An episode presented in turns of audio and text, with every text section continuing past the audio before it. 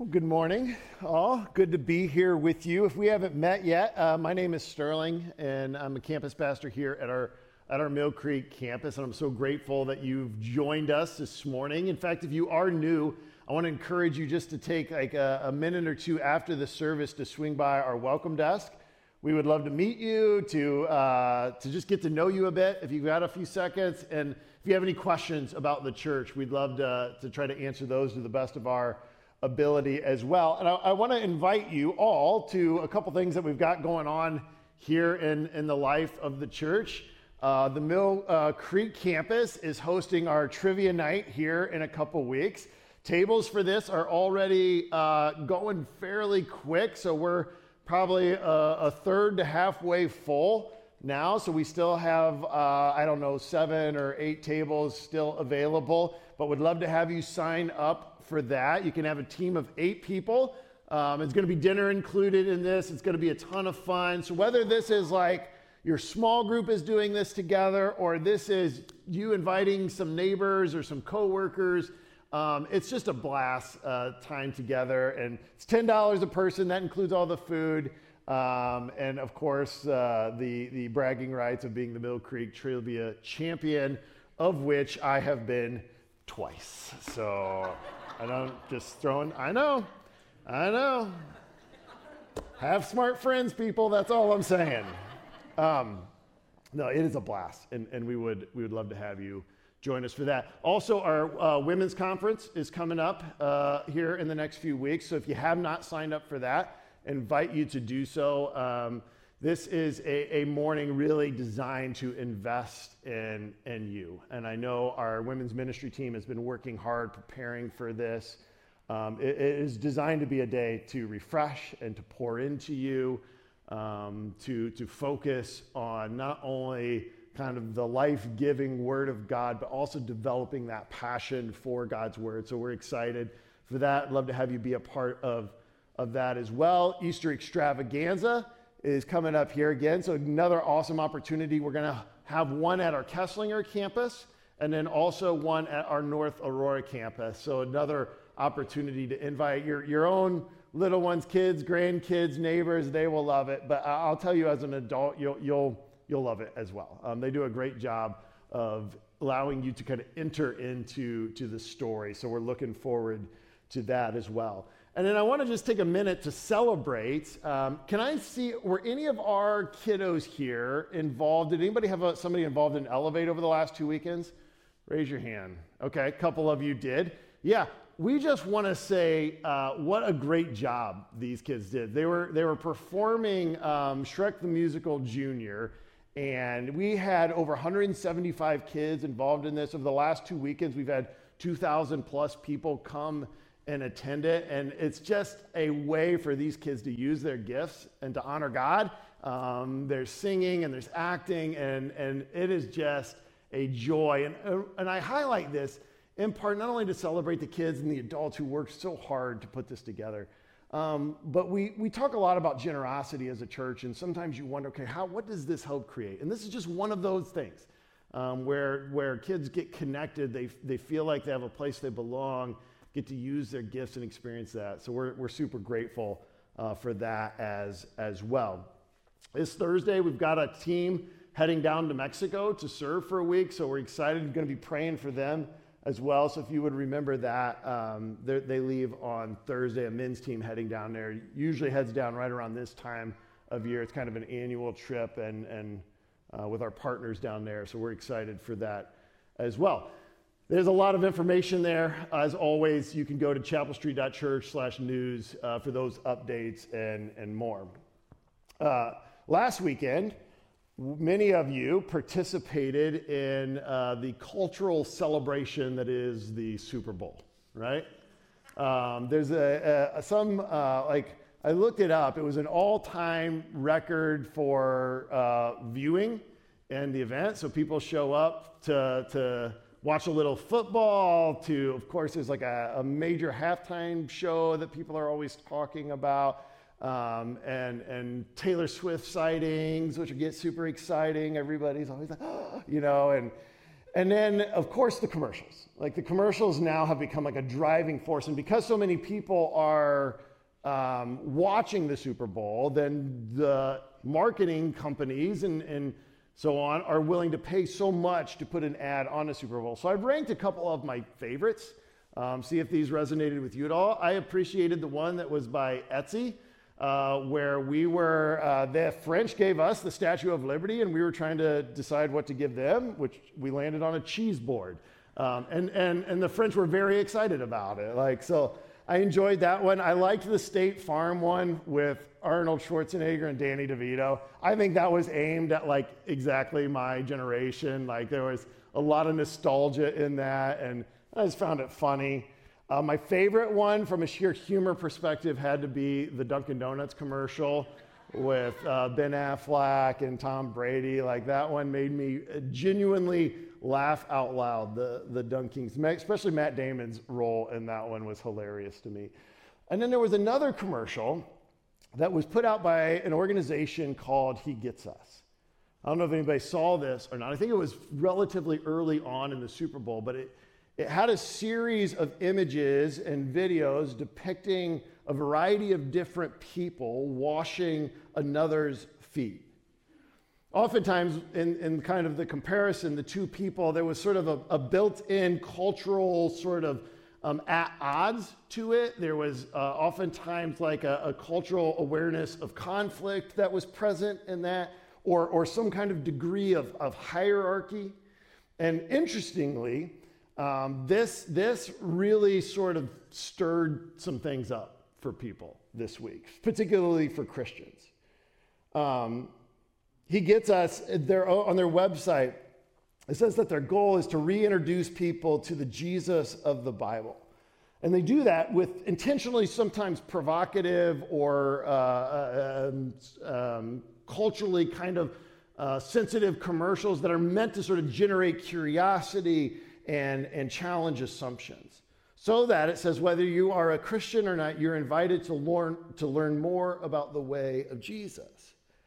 So on Monday morning, when I was kind of scrolling through uh, social media and, and looking at different things, I noticed some people had some reactions to this. Um, and, and they were all over the map. Um, and, and maybe some of you shared some of those reactions. I don't know, but there was a, a thread that I started to notice at, through some of kind of, I would say, critiques of, of this particular ad, wherein the vision of Jesus, and, and vision really kind of in this particular ad of the followers of Jesus, it, the, the ads seem to offend um, the way in which some people held a specific and personalized version of Jesus. Like, uh, uh, and, and specifically, and I know I'm touching on some, you know, cultural sensitivities here, but particularly sometimes the way he offends our, our political preferences. And obviously, there's always room for genuine and, and critique and theology and looking at this, but I became a bit discouraged and, and to be frank, I, I think a bit honest as I look forward to the next nine months and thinking about entering into the political season, there was a part of me that was, was oh boy, here we go again. Because what concerned me was the way in which the critiques seemed to be coming from a perspective of a, a view of Jesus that imparted onto him kind of my preferences my, my uh, expectations of him. And the reality is, is that that's not new to today. We did not invent that. For 2,000 years, uh, Christians and, and others have been sort of laying on to Jesus kind of their own preferences, their own opinions and expectations of him, so much so that sometimes if we're honest with ourselves, it looks a bit more like we are shaping Jesus into our image and a little less like we're being shaped into the image of Jesus. And whenever that's happening, that's, that's a problem. And again, I don't say this as if to say there's never room for genuine critique. Of course, there is. I'm, I'm talking about a particular kind of, of critique, I guess. And this was absolutely true during the life and ministry of, of Jesus. Today, we're beginning a series entitled Unrecognized King. And we're going to be kind of uh, having a, a, a survey of the Gospel of John, if you will, through a series of events and miracles wherein Jesus' identity and purpose is being revealed. And as his identity and purpose becomes more overt and clear, we, we begin to see how people respond and react to him in that. And I think that we'll discover that, like then, like now, at this time, there were one of the barriers that people had coming to Jesus was their own sort of uh, very human tendency to want to define who Jesus ought to be and what he ought to do. That one of the things that prevented people from recognizing him in his rightful role as the King of Kings and the Lord of Lords was their own assumptions and ideas and expectations of who they wanted him to be. So before we go to the text this morning, before we dive into John chapter 6, I want to take a moment for us, just as a church family, to lay those down together. That in our time together, that, that we may encounter the authentic Jesus of the Gospels, and that he would continue to shape us to be like him, not us, uh, not shape him to be like us. Would you pray with me?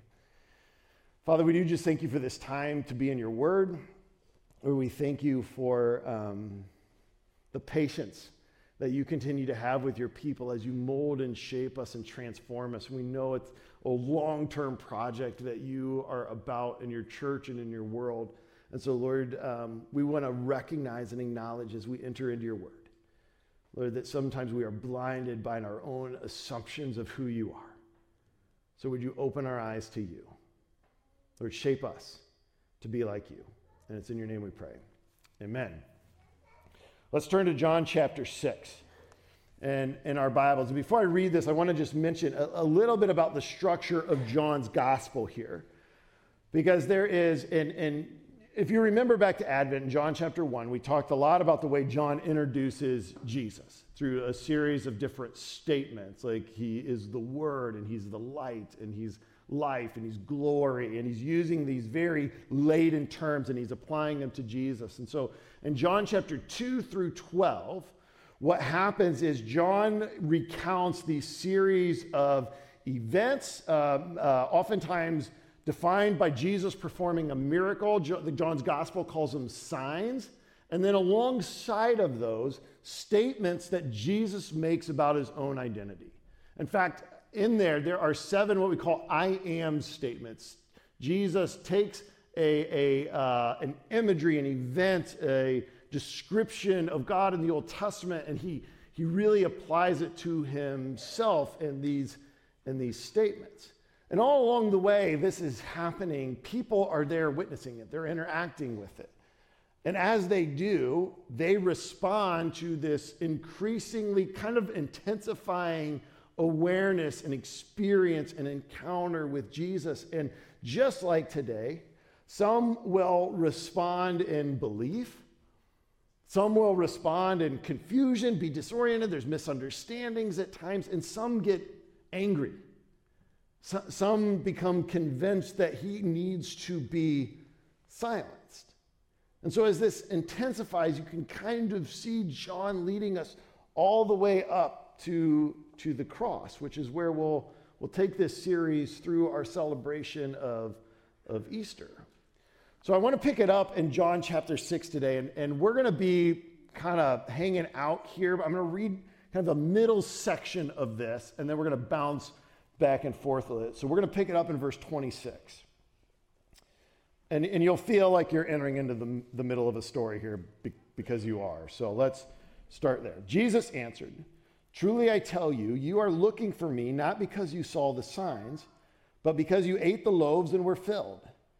Don't work for the food that perishes, but for the food that lasts for eternal life, which the Son of Man will give you, because God the Father has set his seal on approval, of approval on him. What can we do to perform the works of God? They asked. Jesus replied, This is the work of God that you believe in the one he has sent. What sign then are you going to do so that we may see and believe you? They asked.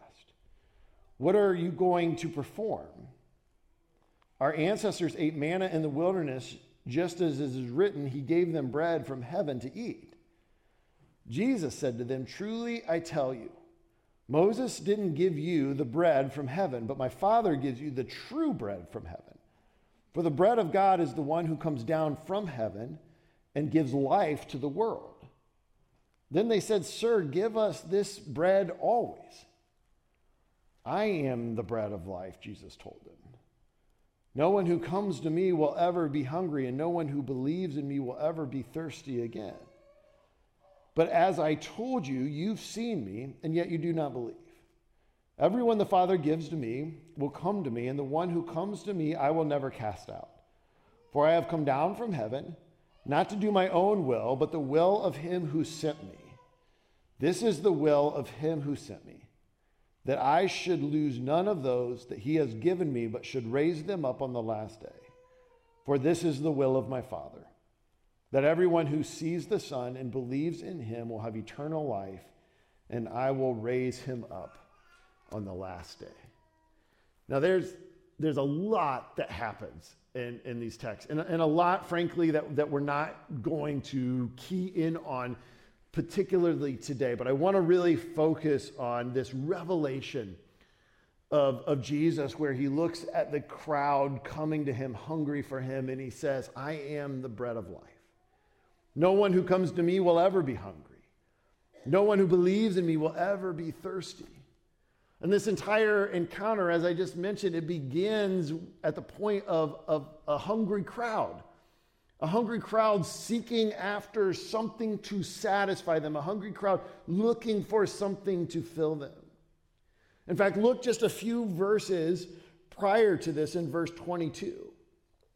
We, we look at this, uh, this pursuit of Jesus here. It says, The next day, the crowd that had stayed on the other side of the sea saw that there was only one boat, uh, only one boat. They also saw that Jesus had not boarded the boat with his disciples but that his disciples had gone off alone. So just, just prior to this is Jesus walking on the water. So the crowd's waking up. They're kind of like, Jesus isn't here, but there's a boat that's still here. And we know he didn't get on the boat with his friends, so where's he gone? Verse 23 Some of the boats from Tiberias came near the place where they had eaten the bread after the Lord had given thanks. When the, when the crowd saw that neither Jesus nor his disciples were there, they got into the boats and went to Capernaum looking for Jesus. When they found him on the other side of the sea, they said to him, Rabbi, when did you get here? So, what the question that we want to wrestle with at the outset of this is why are they so determined to find Jesus? Like, what, what has stirred them up to this point? And the answer is, is simply that he fed them, that, that, that he gave them bread in an extraordinary way. The, the, the, immediately preceding context to this is one of the most famous and well known miracles of Jesus, where a crowd had gathered together and, and the disciples noticed it was late in the day, and how are we ever going to feed all these people?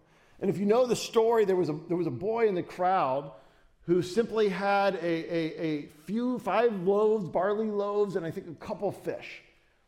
And Jesus says, Give them, give them to me. And the disciples literally asks the question, like in verse 8, what, how, how, what are you going to do here with so little?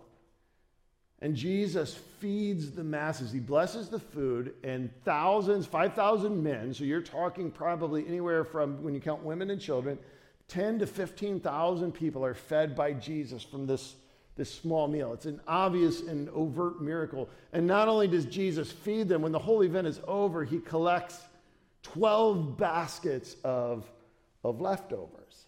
So, this is the context, and now they are looking for Jesus, pursuing Jesus. In addition to that, the, the, the, meaning of bread now, so it's got this immediate context to it. But for the people of Israel, it also had a historic context to it. For the people of Israel, bread was, was far more than just bread. You probably noticed I, I brought up here this morning this, um, this is a sharpening stone. It was my grandfather's, my grandpa Dininger's. My grandpa Dininger was a, a, a farmer, a hard worker. He, he worked in a GM plant through the night most of his life and then farmed during the day. And I don't really know when he slept. Um, and, and he had this, and you can, I don't know if you can tell or not, as a sharpening stone itself, it, it it's not really worth a whole lot. It's uh, no longer level. Um, I, I could still remember seeing my grandpa running his the blade of his knife across this before we would head out to, to work on something. Um, it's beat up, there's a crack running down the middle, and so as the usefulness as a tool, it, it doesn't mean much. But to me, what this means is, is far more than the ability to sharpen a blade. This is a representation of his work ethic. It's a representation of all the ways that he would invest himself in the love and care of our family, the way he shepherded us, the way he poured into us. So it's for me, this, this sits in a place not because of its utilitarian purpose, because of the heritage and the representation of what it means. And for the people of Israel, a, a, a piece of bread carried so much weight, so much more than its capacity to fill a belly and to to stifle a hunger. For them, it represented the, the, the covenant and the salvation and redemption that God, that Yahweh had given to them. So look back in John 6, verse 4 here. Notice the context. John notes now the Passover, a Jewish festival, was near. So when Jesus is doing this miracle among God's people, it was during the celebration of Passover, the annual, as many of you will know, the annual time of celebrating and remembering the miraculous works of God in which he would free his people from slavery in Egypt. In the Passover, the, the, the the people of Israel would eat unleavened bread to remember having to leave Egypt in a hurry in the middle of the night and it would remind them of God's faithfulness. So you looked at that bread, you ate that bread, and there was more than its just physical qualities to it. So there's the immediate context of the feeding of the 5,000. Hungry people ate together. And then there is also this greater holistic context of the significance of all that bread meant. This is a hungry crowd. Look at verse 14. After this after Jesus has blessed this, they've eaten, they've collected 12 uh, baskets of leftovers.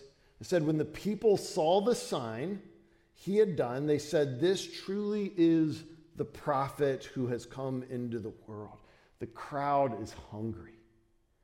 Many of them were, were physically hungry. You get the, the sense from what we just previously read. Some of them were coming back to discover, to be with Jesus because they were hoping he was going to do it again that he would once again miraculously feed them. I think it's evident that others are coming to Jesus because they hope he has a larger and more significant agenda. That they too, like the people of Israel before them, found themselves under occupation from a cruel and, and oppressive government in Rome. Now, Jesus performs this miracle where bread is provided to the people. And they said, Is this the prophet? Is this, is this the one that we've been waiting for? We live under this, this cruel government, this tyranny of abusive kingdom. We're longing to be redeemed. We're longing to be set free. They're hungry, and maybe Jesus is going to be the next Moses. Maybe, maybe Yahweh once again has sent someone who is going to free, deliver his people, and we're so hungry. You begin to see the vision of Jesus that they're forming, that they're shaping. So much so, look at verse 15 now.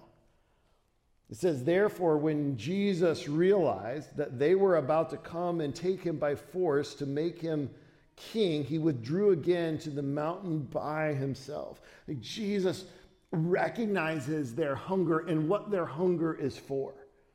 That they're, they're ready to begin a movement, they're ready to crown him. to be the king of an earthly kingdom to defeat an earthly opponent. And he removes himself because the bread he offers, because the, the bread he is in himself is not to satisfy the hunger pains of an earthly kingdom, but rather of an eternal one. The crowd came to the right person, but for the wrong reasons. We were working on this together as a, as a preaching team, and uh, JJ Ataide, who is one of our pastoral residents here at Chapel Street, and specifically, he's a part of the Capilla, the Spanish speaking service that meets at South Street and is going to launch full time uh, weekly beginning on Easter. And he mentioned this. He said, When we focus on the wrong things, we always ask the wrong questions. Let's take a moment of reflection here. Let's ask ourselves the question what, what am I hungry for? What are you hungry for? And how, how does what you hunger for inform your view of Jesus? How, do I bring those expectations, those assumptions to Him? Let's look then at how Jesus responds as, as this, this crowd moves to crown him as, as king, to mobilize this military movement around him. And the, and the second thing we see here is then the king's offer the king's offer. I, uh, my same grandfather who, um, who used this sharpening stone, one, one Christmas when I was really little, um, we went out to my great grandmother's house, the farm that he grew up on and lived on north central Ohio. And my brothers and my cousins and I were all playing outside. It was wintertime. It was cold. If you've ever been out like on a farm at wintertime, there's no sort of like barrier to the wind. And and I was a little kid and I stayed out too long to the point where my hands just got frozen. And I came inside and I, I had tears in my eyes because they were just hurting so bad. And, and I remember my grandpa taking me to the bathroom sink to start to warm up my hands, and he turned on the cold water. And I, I began to cry all the more because I, in my little brain, I said, That's not what I need. I need, I need the hot water. That's what's going to warm me up. But he understood that the temperature of my hands and the temperature of that water, the difference between those wouldn't actually relieve my pain, but it would cause more pain.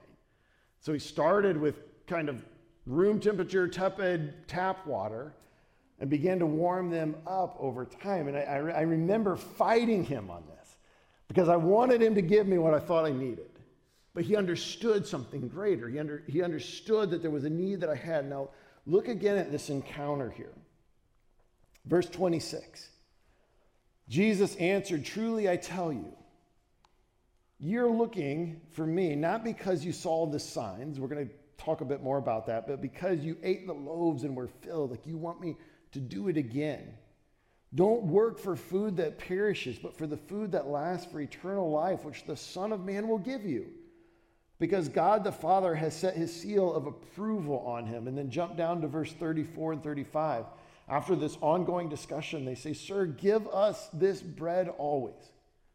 And Jesus says, I am the bread of life. No one who comes to me will ever be hungry. No one who believes in me will ever be thirsty again. In response to the, the crowd's request of Jesus, Jesus essentially says to him, You're missing the point. You're missing what I offer you. You're coming to me and with this desire to satisfy a physical hunger or this desire to satisfy a, a political hunger. And Jesus says you're missing it. Jesus' answer in, in verses 35 here, they, it carries like this, this, this layers of meaning as he reveals who he ultimately is.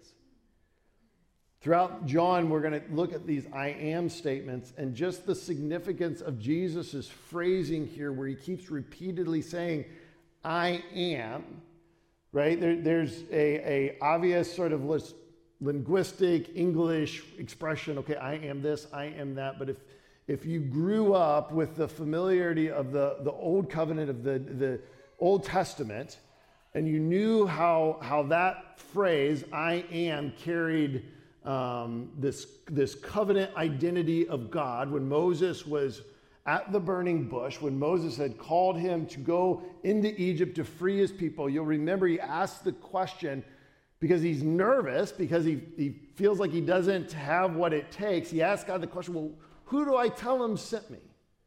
And in chapter 3 of, of, of Exodus, in verse 14, God's answer to that is simply tell them I am sent you, the one who is. And so now Jesus, as he's beginning to explain himself, reveal himself, he keeps using this phrasing. In fact, he used it just moments before when he was walking on the water. We're not going to go there in John chapter 6, but if you look at the verses between the feeding of the 5,000 and this conversation, Jesus has this event where he's walking on the water, and the disciples essentially ask, Who, who are you out there? They're, they're afraid. And Jesus' response is, Ego eimi. He, it is I. He's using the same phrase, I am. He keeps pulling them back into this direct connection to his deity, to the covenant name of God, and he's He's attaching it to himself. And he says, I am the bread of life. The bread of, the bread of Passover, the bread of, uh, of manna that was provided in, in the desert. These were all examples of God's provision and salvation. They were, the bread was synonymous with life itself. And so now Jesus is offering himself not as bread to fill a physical hunger, but bread that fills a spiritual hunger. He is God's provision for salvation. At the outset of, of Jesus' description of the kingdom of God in the Gospel of Matthew, uh, sometimes uh, the Sermon on the Mount, I refer to it as like his kingdom manifesto. This is what it's like in my kingdom. You remember that Jesus says in the Beatitudes in Matthew chapter 5, he said, Blessed are those who hunger and thirst for righteousness, for they will be filled. Blessed are those who know they're hungry, know their spiritual need, right? For they will be filled. And then in John, he says here, No one who comes to me will ever be hungry, and no one who believes in me will ever be thirsty again. Right? That, that, that hunger, that thirst that Jesus is describing is our need to be in right relationship with our Creator. And Jesus saying that, that is satisfied in me. That is why, in fact, he came. Look at verse 40 again. He says, For this is the will of my Father, that everyone who sees the Son and believes in him will have eternal life, and I'll raise him up on the last day. This is who I am. This is why I came. This is the king's offer, his invitation to place our trust in him so that we would have life. Again, the, the idea of believe is more than just sort of mental uh, assent to an idea, it's, it's placing our faith and trust in him because he's our provision. And he is our salvation. He's the definition of life and he extends the invitation and says, Believe in me. Believe in me. Lastly, then, real quickly, I just want to I want to take note of some of the responses of the people here. The responses of, of the people. Some of them heard this and immediately kind of went into that, that who does he think he is mode. Like they grumbled, right? Look at verses 41 and 42. It says, Therefore the Jews started complaining about him because he said, I am the bread of life that came down from heaven. They were saying, Isn't this Jesus, the son of Joseph, whose father and mother we know? How can he now say, I have come down from heaven? Right? From, from the very outset, these statements of Jesus, they become something of, of a dividing line. There are those who are going to hear Jesus reveal his identity, and they are going to be offended by it. Like, we, we know your parents.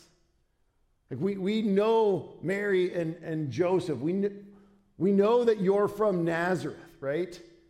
And to them, Jesus is, is, he keeps answering throughout this gospel, you're missing the signs. You're missing what's unfolding all around you. God revealed to you through his prophets what it's going to look like when the Savior comes. And you're missing it. And, and this division is going to continue to grow and it's going to continue to intensify all the way to the cross. Others hear the words of Jesus and, and they simply leave.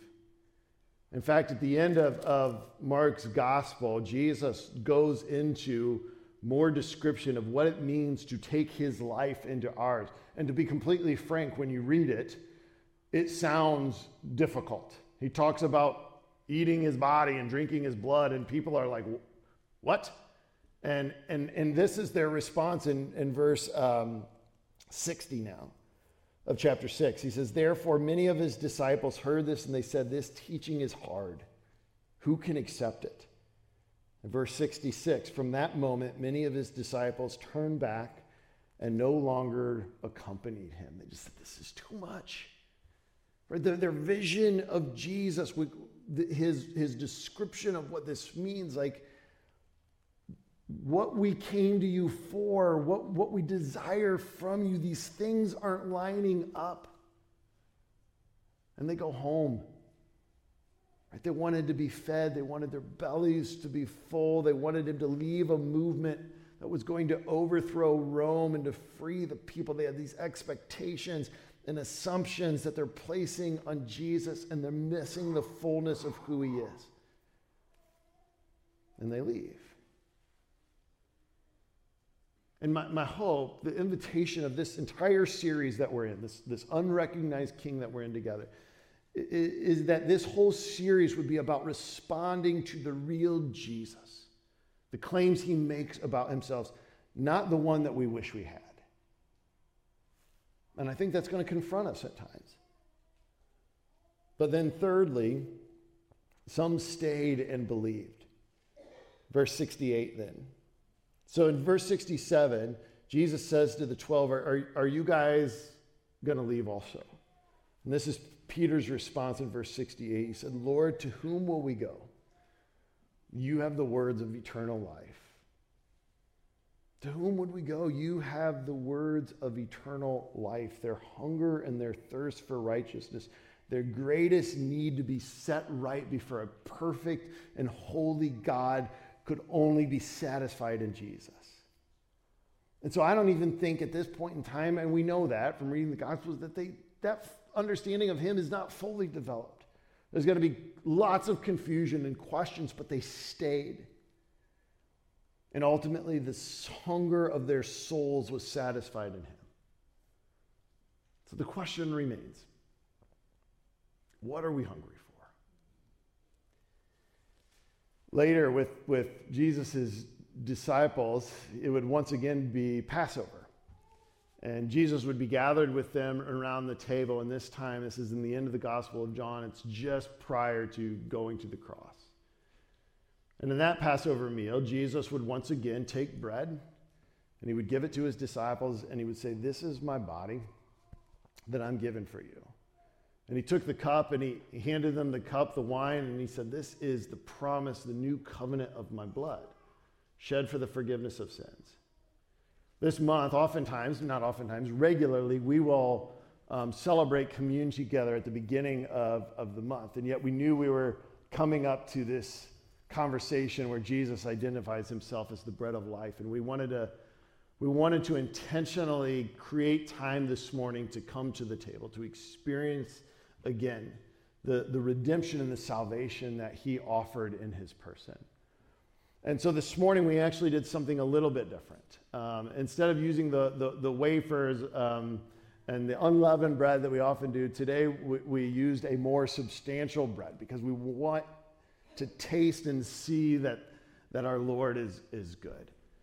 And so, in just a few moments, um, I'm going to I'm going to pray for us and I'll come down and I'll set out the elements the Lord's table. Again, if you're new with us, uh, we teach that the table doesn't belong to Chapel Street. This is the table of Jesus Christ. If you've placed your faith in Him for the forgiveness of sins, you're welcome to participate with us. Um, if that's not where you're at, wonderful. By the way, we're, we're so glad you're here, but I would I would ask that you would just allow this to be a, a witness, a testimony of kind of what we have come to believe about Jesus, what, what we are convicted is true about him. And so you can just kind of remain in your seat and take this in. And as the worship team plays, um, you can take a moment to reflect and prepare your hearts to allow the Holy Spirit to, to speak and move. And then when you're ready, um, you can go to the center aisle and, and you'll come down. The elements will be here waiting for you. You can take those back to your seat and in and, your own uh, heart and mind when you're ready, you can, you can receive the body and the blood. Um, we do, by the way, if, if, um, if you have a gluten allergy, we have non gluten um, wafers available as well. So if that's an issue, uh, just know that we have uh, uh, accounted for that. And if you're unable to come forward, just would you raise your hand? One of our ushers will come and serve you in your seat as well. Would you pray with me? Father, I thank you for this time. I thank you that we have the opportunity to respond by coming to your table this morning. So, Holy Spirit, I pray that you would meet us in this space. And I pray that you would remind us again that it is in you that the greatest need of our soul is satisfied. And that we experience that when we choose to believe in you, we place our faith and trust in you. Lord, I pray if there's anybody here who has not yet done that, Lord, that you would be stirring and moving in them even now. Lord, convince them through your Holy Spirit that what you offer is for them. And they need to just receive it as they place their faith in you. God, I pray that you would meet us at the table as we take this bread and we take this cup. Remind us of what you have accomplished on our behalf. And we ask these things in the name of Jesus. Amen. Amen. Um, as I offer the, the benediction, um, real quickly, I just want to pray for our team that's, that's leaving for Mexico on Thursday. So, would you pray with me? And then I'll conclude with the benediction. Father, we do just ask that you would go before this, this group that's heading down on Thursday. And Lord, that yeah, the, the work that your church is doing um, in the Baja Peninsula, the way that you are building your kingdom there, that we would have an opportunity to learn from, to grow from, to be a part of. Lord, I pray that, that our presence there would be encouraging to those who are, are doing your work day in and day out. Lord, go before them. And now for your church here, Lord, send us in your name that we would find our substance, our salvation and redemption in you. And we ask all these things in the name of Jesus. Amen.